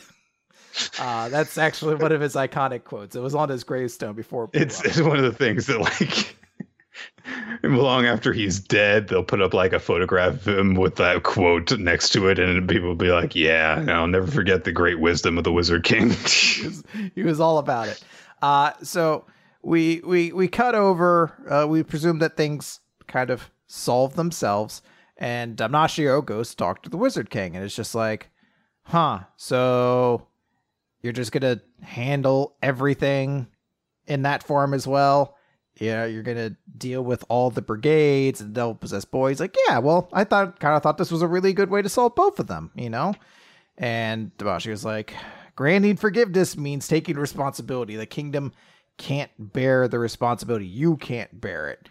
He's like, well, I didn't forgive them. I'm leaving it in their hands. They're gonna solve it. It's it's, it's all about trusting them. And uh, he's like, and I'm sure one day your scales will tip in the favor of Asta's group. And Denopshi was like, fuck off. fuck you. I'm I'm still Sun Sun Damnatio. I'm not. I'm still uh when his name was oh fuck. What is the character from Fairy Tail? I can never remember their fucking names. He would change names. Whatever. Oh, dickhead who changed it. Who was a Magic Council guy who became good. Right, right, no cared right, about. Yeah. Uh, he's like, yeah, you know what? I I don't really know if what you're saying that the kingdom this goes gun? under. Is that it? What was it? Mystogan? Was that it? Wasn't that what fake Gerard's name was when he was in the guild? Oh, I was thinking of the other character in Fairy Tail who changed their name, right? God, hold on. Uh, no, you know what? I'm I'm the one recapping. So that's the guy who teleported them, right? And he, yeah, there was the there was the he did the fake out where it looked like Makarov was going to die. No, I got him to safety, no consequences. Yeah, I'm trying to remember uh like the other characters, and there's so fucking many of them that I, I can't even begin to try to remember. Other members, Gajeel, Juvia. Oh my god, there's so many. The Rajan fucking gang. Mest. Mest Gryder. But what was his original fucking name? Doran Bolt. That's it. Doran Bolt originally and then became Mess. So he's still Doran Bolt at this point, Damnatio. What he what he changes, he's gonna get a much cooler name than Anyway, now that we've established that more in detail. well, on, a note, he'll get a cooler name than, than, than Damnatio in the future, which I can't understand how I possibly can. It's the coolest name. Um, so yeah, he's like, all right, well, uh, whatever. If he doesn't do it, then I will render judgment on this, you know, for the sake of this kingdom, no matter what. Uh, and then uh, says it a little bit intimidating because he's like, I'll, I'll render judgment on the boy. I will even pass judgment on you. Yeah. So, so he's he's pretty strict about it. Marx comes in has a moment where he's like, "Oh, you're so alive. I'm very happy." Uh, oh, wow. You know what? So as I was reading this chapter, it's like I forgot kind of what happened in this chapter. When I got to this page, I'm like, now I remember this chapter. So, this was well, this this whole little uh, conversation between Marx and Julius. I mean, this chapter starts out really well. Mm-hmm. I think there's a little conversation there's the conversation between Damnatio and Julius that kind of goes away to establishing what their relationship is at this point. That Damnatio, yeah, he's a jerk, but he seems to get along relatively well with the Wizard King, and he's willing to go along with him even if he disagrees with him. He kind of has that faith in him. And then we get Marx coming up, and it's like, oh, you know, this was something that we, you didn't need to do, but I mean, Marx was the most distraught person when Julius seemingly died. And we get this little reunion between the two of them, and we see that, hey, they actually do really care about each other, even though Julius was always kind of frustrating Marx by being, you know, flippant with his duties and stuff. And Marx is actually like crying because he sees him, and they actually have a little embrace, and it's really nice. Yeah, there is a sweet moment there. Uh, and the rest of the chapter we, happens. we, we cut over to Charlotte, I want to say her name is. Uh, I get it confused with the elf name that was absurdly similar, like You're right. so. Uh, so Charlotte is resting in bed because uh, it's very taxing to have an elf take over your body, and she's apologized to Sol because she's like, "My I couldn't protect my body from being stolen uh, because only you know has those powers. Only you know is Yep. strong enough to overcome that." Uh, and Sol's like, no, it, don't worry about it. It wasn't your fault. In fact, I'm the one who was useless. It- in fact, it was the Black Bulls captain. He had to save you. And uh, Charlotte gets really uh, like blushed and and and frustrated because she's like, oh no, was that actually not a dream? Oh, we were so close at points, and oh, I got my what what actually happened then? And then uh, she's like, oh hey, yeah, by the way, uh, Yami's here. And she's like, oh, because she's thinking, has Yami picked up on my own feelings? So she's like, Yami, what, what are you doing here? And she's like, oh no, emotionally, I'm, I'm in no shape to be in the same room as him. Sol, you must, you must get him out of here. You be, be the man-hating character you are and tell him to fuck off. And she's like, you know, you did save us all, so I guess you can hang out. He's like, no. He's like, oh, you uh, okay? She's like, oh my god, what, what am I doing? What kind of face am I making? What's happening? And Yami's like, uh, hey, you know, don't push yourself, you know? You've always been kind of stubborn. You caused a lot of trouble, woman. Anyway, there's something I've been meaning to ask you about. She's like, oh, ask me about? He wants to ask me something? Oh my god, it can't possibly be. He's like, you know that thing you said? She's like, oh, oh, oh, you know, when you were under that spell, and they're clearly thinking of two different instances, and he's like, I want you to give me the details of that thing of yours. Like I figured, is it? And uh, Charlotte begins screaming as Yami tries to say, uh, "Do you have a forbidden magic curse?" And she screams, and she screams, and she runs out of the room screaming, and she screams down the hall, uh, runs out of the mansion screaming, runs down the street screaming, crashes into a house screaming, uh, grabs the baby while screaming, runs back, brings the baby back while screaming, runs across the water screaming, and uh, runs straight out of the kingdom screaming. That's the chapter. this was so stupid. Like, I could not believe how dumb this was. Like, look, the the beginning of this chapter establishes, hey, occasionally Black Clover has some moments that are like, oh, this is a nice little establishment of what these characters feel about each other. This one continues the lame jokes that compose in uh, an, a character's entire personality. Two, what the fuck is this? Like you've spent four pages of her just going ah, and that's it. I'm sure that there are people who find this to be absolutely hilarious. It's it's not. this is like a Saturday morning cartoon It where it's like she she runs down she runs into a building and accidentally picks up a baby and has to run it back. It's it's very cartoonish, which isn't necessarily a problem. I'm sure this is going to make a very funny reaction gif when this actually makes it into the anime and you can just gif the whole thing. Uh but it kind of falls into that thing where I find characters in Black Clover are all too similar. Uh, and they all kind of have the same reaction to everything Yeah. where I'm like, oh, okay. So Charlotte's reaction to stuff is to also be silly and scream a lot. And it's like, Yeah. yeah, I mean, that's not really. Whatever. I guess it's just, I don't know. It's not for me. That's really all there is to say. That's the chapter. Yeah. Yeah. One Piece, Nick. Let's talk One Piece, chapter 955, Enma. So there's an odd little establishing moment uh, that explains, by the way, Hiyori is not going to be part of the meeting, even though she's an important figure and she could, you know, be reunited with a bunch of people who miss her a lot. And she's like, uh, I'm worried uh, for uh, Otoko, so uh, I'm I'm not going to meet the others because sentiment is forbidden before a battle.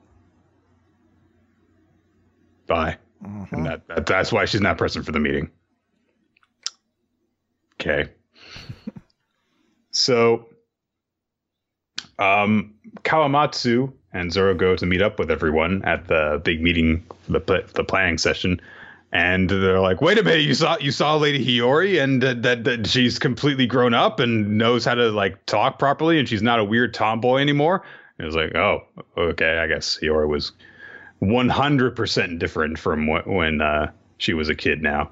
And like Momonosuke's memories of his y- then younger sister or of her uh, doing a freaking missile drop kick to his face. So, yeah, there you go. That's how it be. That's what yeah. she was like, you know. I do like that Momonosuke like tries to um, give like wise insight to Zoro about the way that you know his sister is like you know she she's rough and tumble but at her core she is soft and quick to tears. And Zoro's like listen she's 18 older years older than you now. Um so all that happens. Sanji tries to kind of like you know get close to Momonosuke because he's like, oh, that that hot lady's your sister. Hey, buddy, you know, because he's being a real creeper about it. Um, swords are given out. They uh, are returning uh, the sword that, uh, of course, Zoro had, uh, and in return, he is uh, getting uh, the sword that was promised to him, Enma.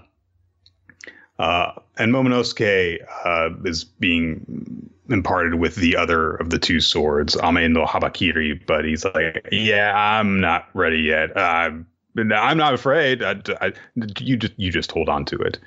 And uh, Zoro, of course, is given Enma, and uh, the Smith says, "Hey, um, just a little warning. Uh, the, there's only one man who has ever tamed that sword, and that was Kozuki Oden.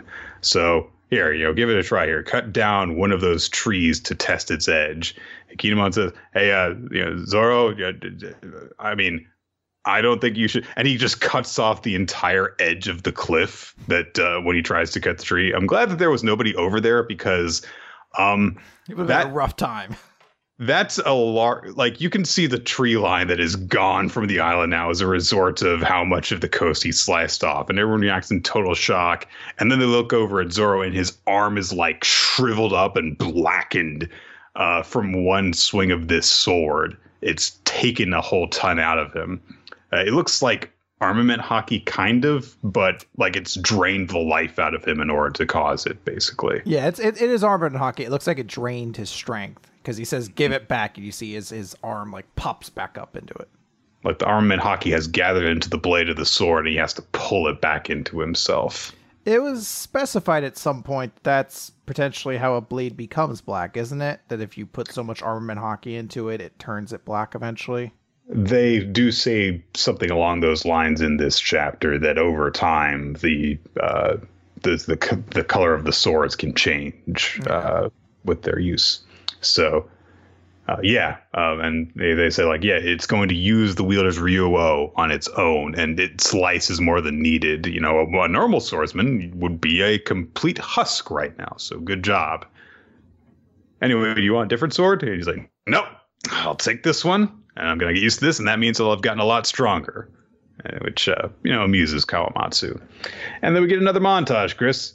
Uh, one was not enough this week. We have to get more cutting ahead through the days leading up to the village raid. So, um, there's a couple of different things that happen. Uh, more men are being gathered. They only have 4,000 people going up against 30,000 from the beast from the uh, Animal Kingdom pirates. Uh, as of course, Kaido's forces are also gathering.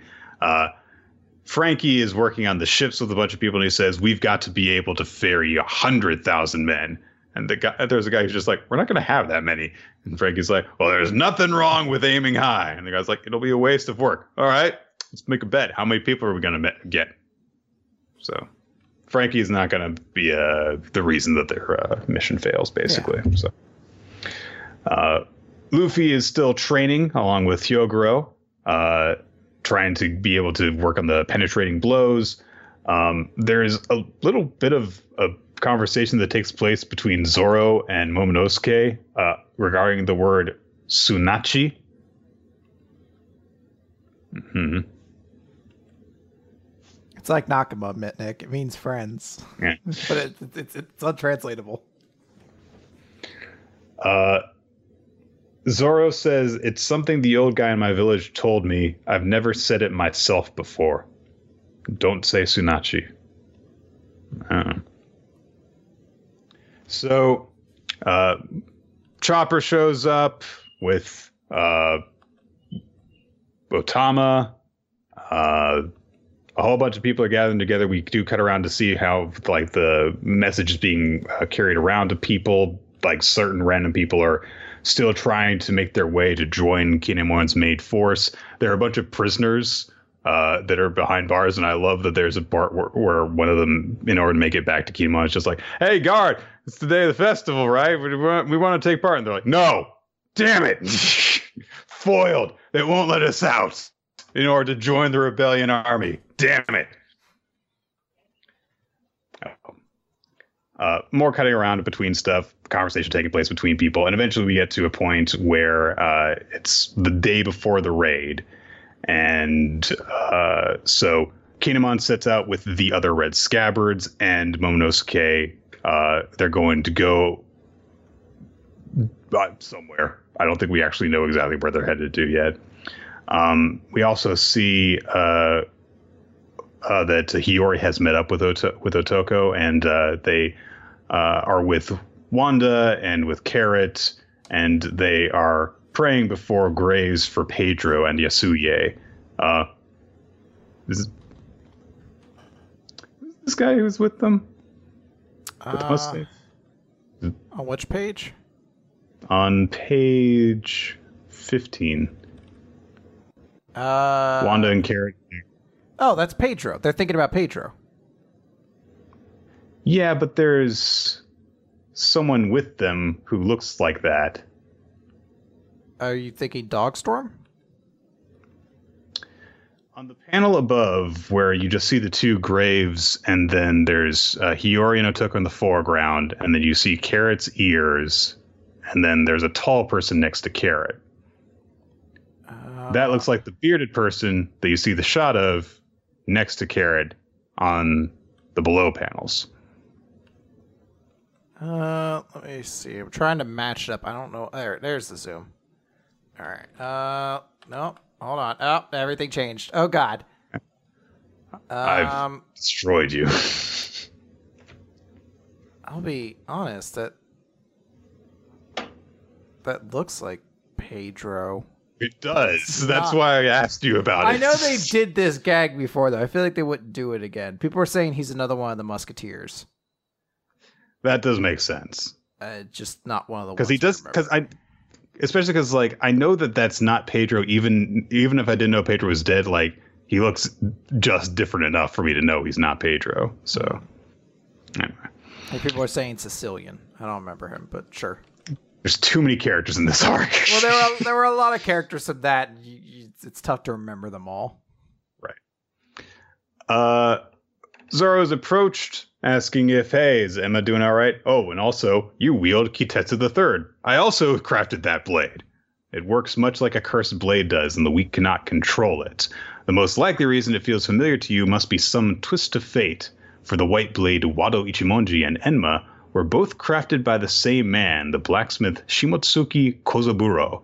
He broke the laws and left this land over 50 years ago. Perhaps Lady Hiyori recognized your sword and gave you her father's memento. Enma is not yet forged into a black blade. Depending on you, its rank might yet be raised. Hmm. Some more stuff involving uh, Zoro and the potential for it to get stronger. So, hey, it's finally happening. It only took us to the end of Act Two of three in order to get there, but it's happening. Oh, Zoro's getting stuff in the samurai arc. I, I've been hearing people speculate that the Kozaburo is connected to Zoro and potentially is even Zoro's master, which would explain some things like why was one of the strongest swords in the world in some backwoods like East Blue Village. But the timeline doesn't match up. I mean, I guess you could rationalize it because Zoro's teacher didn't look 50 and had like a pretty young daughter Mhm. back in the flashback. So it may be connected. I don't know if the timeline perfectly matches up, but I, I would love that Zoro's mentor and teacher plays into things somehow because it It's, uh, his daughter who fell down some stairs and became grievously injured. you really, you really have to ask yourself sometimes. You're like, man, One Piece's flashbacks are so solid. Zoro's is the bottom though. Zoro's is like the one where it's like, we're gonna be swordsmen one day. Like, I don't know if I'm going to because I'm gonna grow breasts, and once you grow breasts, you can't be a swordsman. And uh, that's something that's never been continued by any character we've ever met in the series. Uh, and then she fell down the stairs and died. You're like, ah, you know, she's just kind of a klutz. Maybe that's why she wasn't going to be a good swordsman. she's Imagine, so like, fucking clumsy. She just fell downstairs. They're training, and she and she's like, "One day I'm gonna be a great swordsman, Zoro."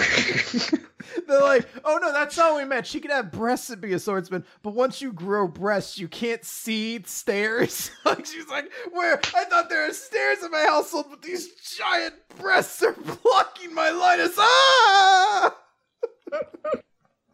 it was our greatest, our greatest failure to have her room be on the second floor. We should have kept her at ground level, so she never had to deal with them. The master's like, oh, the curse of swords, women. Oh, I'd heard about it in legends, but Why didn't you have them? Why didn't you have her like bind her breast or something like that? You could do that. He's like, no, there's no way to stop the curse of the breast from tackling the swords. Like Final Destination, they would get her one way or another. it's like you know. you see like a swords you see like a swordswoman like training and occasionally she'll like stumble and look like she's gonna chop her limb off and she's like oh okay i'm fine and she like sheathes her blade very safely like goes into the into the next room a bunch of like possible kitchen hazards don't happen. Like, all right that's enough of that. Have a, had a nice long day. It's time to get some rest and prepare for tomorrow. And she goes to sleep and her breasts flop up and smother her like if you watch Final Destination, there's like the first time it kills somebody, it actually shows like the water receding. It's the only time like in those movies they ever acknowledge that death has an actual presence on the world Right. that's manipulate things. until this is like the one the eighth, until like the eighth movie where he just shows up and he's a guy in a suit. He's like, "Hey guys, it's me." Like that's what the bre- like her breasts like gain life, and they're just like, "You've been taking too long." Ah! All right. And that's uh, that's basically it. Uh, we see Luffy has seemingly progressed in his training further. He he manages to uh, strike a tree without actually touching it and cause tremendous damage to it. And he's like, "Hey, just you wait, Kaido." And we see that the that Orochi has uh, received some sort of a report. Uh, he's like, "Ah, as long as I have this information, that is enough." A switch from Habu Port, port to Tokage Port. Kozuki Hiyori still alive somewhere in the north. And we see Law is on the move. That's it. We don't see what, what he's doing. We just see his face. Law's there. And uh, finally, the uh, shamisen player returns as uh, she plays, and uh, we head into the final act. So the curtains close on Act Two, and uh, the final act is about to begin. And uh, so things are probably going to uh, pick up uh, next chapter. So It's uh, super exciting, uh, but I need to tell everyone a story. So, uh, I became aware of this chapter when we recorded Weekly Manga Recap last week. I woke up the next morning, and this is a rarity that rarely happens. I went to Twitter, and the newest One Piece chapter was trending. Like One Piece 955, hashtag One Piece 955 was trending. And I was Wow. like, this is weird. Now, I'm sure it was just trending for me because a lot of people in Yeah, guess, like that yeah. sphere, but I was like, that's weird. I've never seen a chapter trend before. And I was really curious. I was like, I wonder What this- happened? What what does this mean? Like something huge must Right. happen. So I haven't read spoilers for One Piece in years. Probably coming up close on maybe like eight years now. But ever since Jump went uh like uh simulpub. Right. So there was a real moment. you can wait another two days for the official chapter to drop. there was a real moment where I was like, I'm not gonna read the spoil like I'm not gonna read the scan later chapters, but I was like, I might read the spoiler because something pretty huge must happen. And I was like, uh, I don't know. And then Jump published something that was like, hey, chapters are coming out tomorrow. And I was like, you know what? I'm gonna resist. I'm gonna hold off. So I woke up Friday. I, I, I saw All right, One Piece, let's drop. do this. I opened up that chapter because I, I I I clicked the trending topic and I heard people talk about it. Like Zoro fans are gonna go nuts in this chapter. I expected Zoro to have like cut fucking uh like Odin in half or whoever, whoever the bad guy is.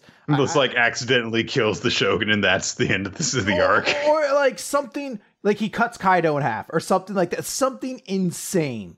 Or, or, or like a character returns or something absolutely mind blowing. And I read it and I was like, eh, it's okay. Uh, this is it's kind of exciting. I, I was guess gonna say after really- we covered the chapter there, like I don't see anything happening that would be huge enough to cause tremendous oh reaction. Like, I mean, it's exciting, and I get why people who like Zoro are excited because Zoro got Sure. a pretty significant power upgrade and it looked cool. And there's the potential that maybe this ties into his backstory in some way, or that there's more to kind of discover about him. Uh, I know there's the whole thing that Orochi knows the, like the the plan essentially, so there's some drama there. We get little teases here there. There's there's cool stuff, and this is the act the end of Act Two, which feels like a pretty big moment in this arc. Uh, but I really, I really built myself up in my mind thinking something insane was going to happen in this chapter. I was like, it's trending. This never happens. Something absurd must happen. And uh, I was kind of brought down to earth very quickly. I was like, oh, I guess that was pretty cool, I suppose. oh well. Still Sorry, a good Chris. chapter. I still think this is a very good chapter. It's very cool. I'm just not particularly sure why this was the one to trend. I guess you can never predict the rea- reactions of a fandom, Chris. Nick, I, I- I'm, just, I'm starting to think Twitter's not uh, not for me. Maybe it's just full of people who get my hype set up too much. You know? Well, guys, that's gonna do it for week week of mug recap this week. So uh, let's name our favorites. Favorite series and MVP, Chris. Uh, favorite series I'm gonna give to We Never Learned this week. I think We Never Learned really got me excited. I I can't wait to find out what happens next week, which is not really something We Never Learned does that frequently. But I'm it absolutely like when that that end to it like just kind of you know shocked me where I was like, holy crap, I can't. Uh, it was like a moment. It was like watching a child get killed or something. Like, oh my goodness, is he okay? Like, you really start asking questions about yourself. So I, I really enjoyed We Never Learned this week. Uh, my favorite series this week is going to be Doctor Stone. I I just thought it was an incredible chapter from start to finish. Uh, loved the seeing that the you know two main characters were hey actually doing something really useful and and it took a direction that I was not expecting. It's nice that the series feels like it can still have stakes and consequences despite the fact that we know that everyone's going to live in the end. Uh, there can still be uh, these kind of huge speed bumps that come up along the way. So Uh, and my MVP, I'm going to give to Charlotte because it was really funny that she ran for four straight chapter. Uh, no, I'm going to give it to Kohaku. Kohaku uh, had a really cool moment. I love that kind of heroic sacrifice. I love how she thought on her feet really quickly. It was a really cool moment for her and Ginro. And I'm going to give mine to Marx in Black Clover because, hey, that part of Black Clover was actually good. uh, if it had maintained that level of quality at the beginning all throughout it, I might have actually potentially considered uh, given it uh, my favorite chapter of the week. Uh, I can't say for sure because Doctor Stone was really good, uh, but I did actually really like Black Clover for the first third of the chapter. It's just that it went off a goddamn cliff by the end of it. Uh, it's worth noting Dr. Stone was the audience favorite, and then their MVP, uh, almost universally was either Ginro or Kohaku across That's the board. totally understandable. So Ginro was the one who won, but it's worth noting Kohaku was pretty much every other vote that wasn't Ginro. totally understandable. Okay, that uh, guys, that is going to do it for weekly manga recap this week. Thank you guys for joining us here on twitch.tv slash RoloT, smashcast.tv slash RoloT. We tend to record the show Wednesdays sometime around 7.30 or 8 p.m. Eastern time, but stay updated on exactly when we're going to start the show if we need to change things up. You can follow us on Twitter at the Boomar Podcast is the official podcast account, at RoloT, at Nick F. Time are your hosts You can check out our past episodes on YouTube, on iTunes, on weeklymangarecap.podbean.com. Be sure to leave a subscription, and comment, rating, all that good stuff. It helps out the algorithm, helps us rise to the top of the hobby section and dethrone the woodworkers. If you would like to send us feedback, if you'd like to ask us questions, if you would like to check out the Ninja X3i moderated spreadsheet where they go through stuff that we are covering, uh, recommendations that we've been given, if you want to chime in on those, uh, year-end supplemental awards that we'll go over in December. All that kind of stuff is tracked in that spreadsheet. Uh, and there's also a bunch of other stuff happening on our Discord server that you can participate in the conversation in as well. Special thanks go out to our Patreon supporters. You guys allow us to create all sorts of fun bonus content for you guys to enjoy. Special thanks as well to Steve our tile card artist, infamous plan for the stuff you do, Milo Jack Stillitz, check out his SoundCloud, Winsleydale Cheddar, youtube.com slash Winsleydale Cheddar, the last two made the uh, opening sequence for Weekly Manga Recap. Thanks, guys. All right, next week is the last episode of September, which means it is time. It's time for the Sadistic September review. Do not miss it next week because if you miss it, then all of my sacrifice and suffering was for nothing. I was gonna say, I was like, yeah, you got to make it next week, or otherwise Nick read it all for no reason. Look at it his Kodomo eyes. no G-Con. You can Kodomo no Jikan review coming. If Nick doesn't devolve into insanity by then. I was gonna say, is it is it really uh is it really a review? No. Nick, don't don't tip your hand now. What if you uh, audience? Uh, we might really love this series. I'm going to co- I will cover it to the extent that I can manage. And I am going to have read the entire thing. This is not going to be like, "Oh, it's gross," and it will be done in 10 minutes. I will cover every single point that I can think of that deserves coverage. And unbelievably, the pedo bait kitty porn series has more to hate about it than just eight year old fan service. All right. Well, it, stick time. Hey, Nick, save something for next week. You know. I will. Catch you guys next time.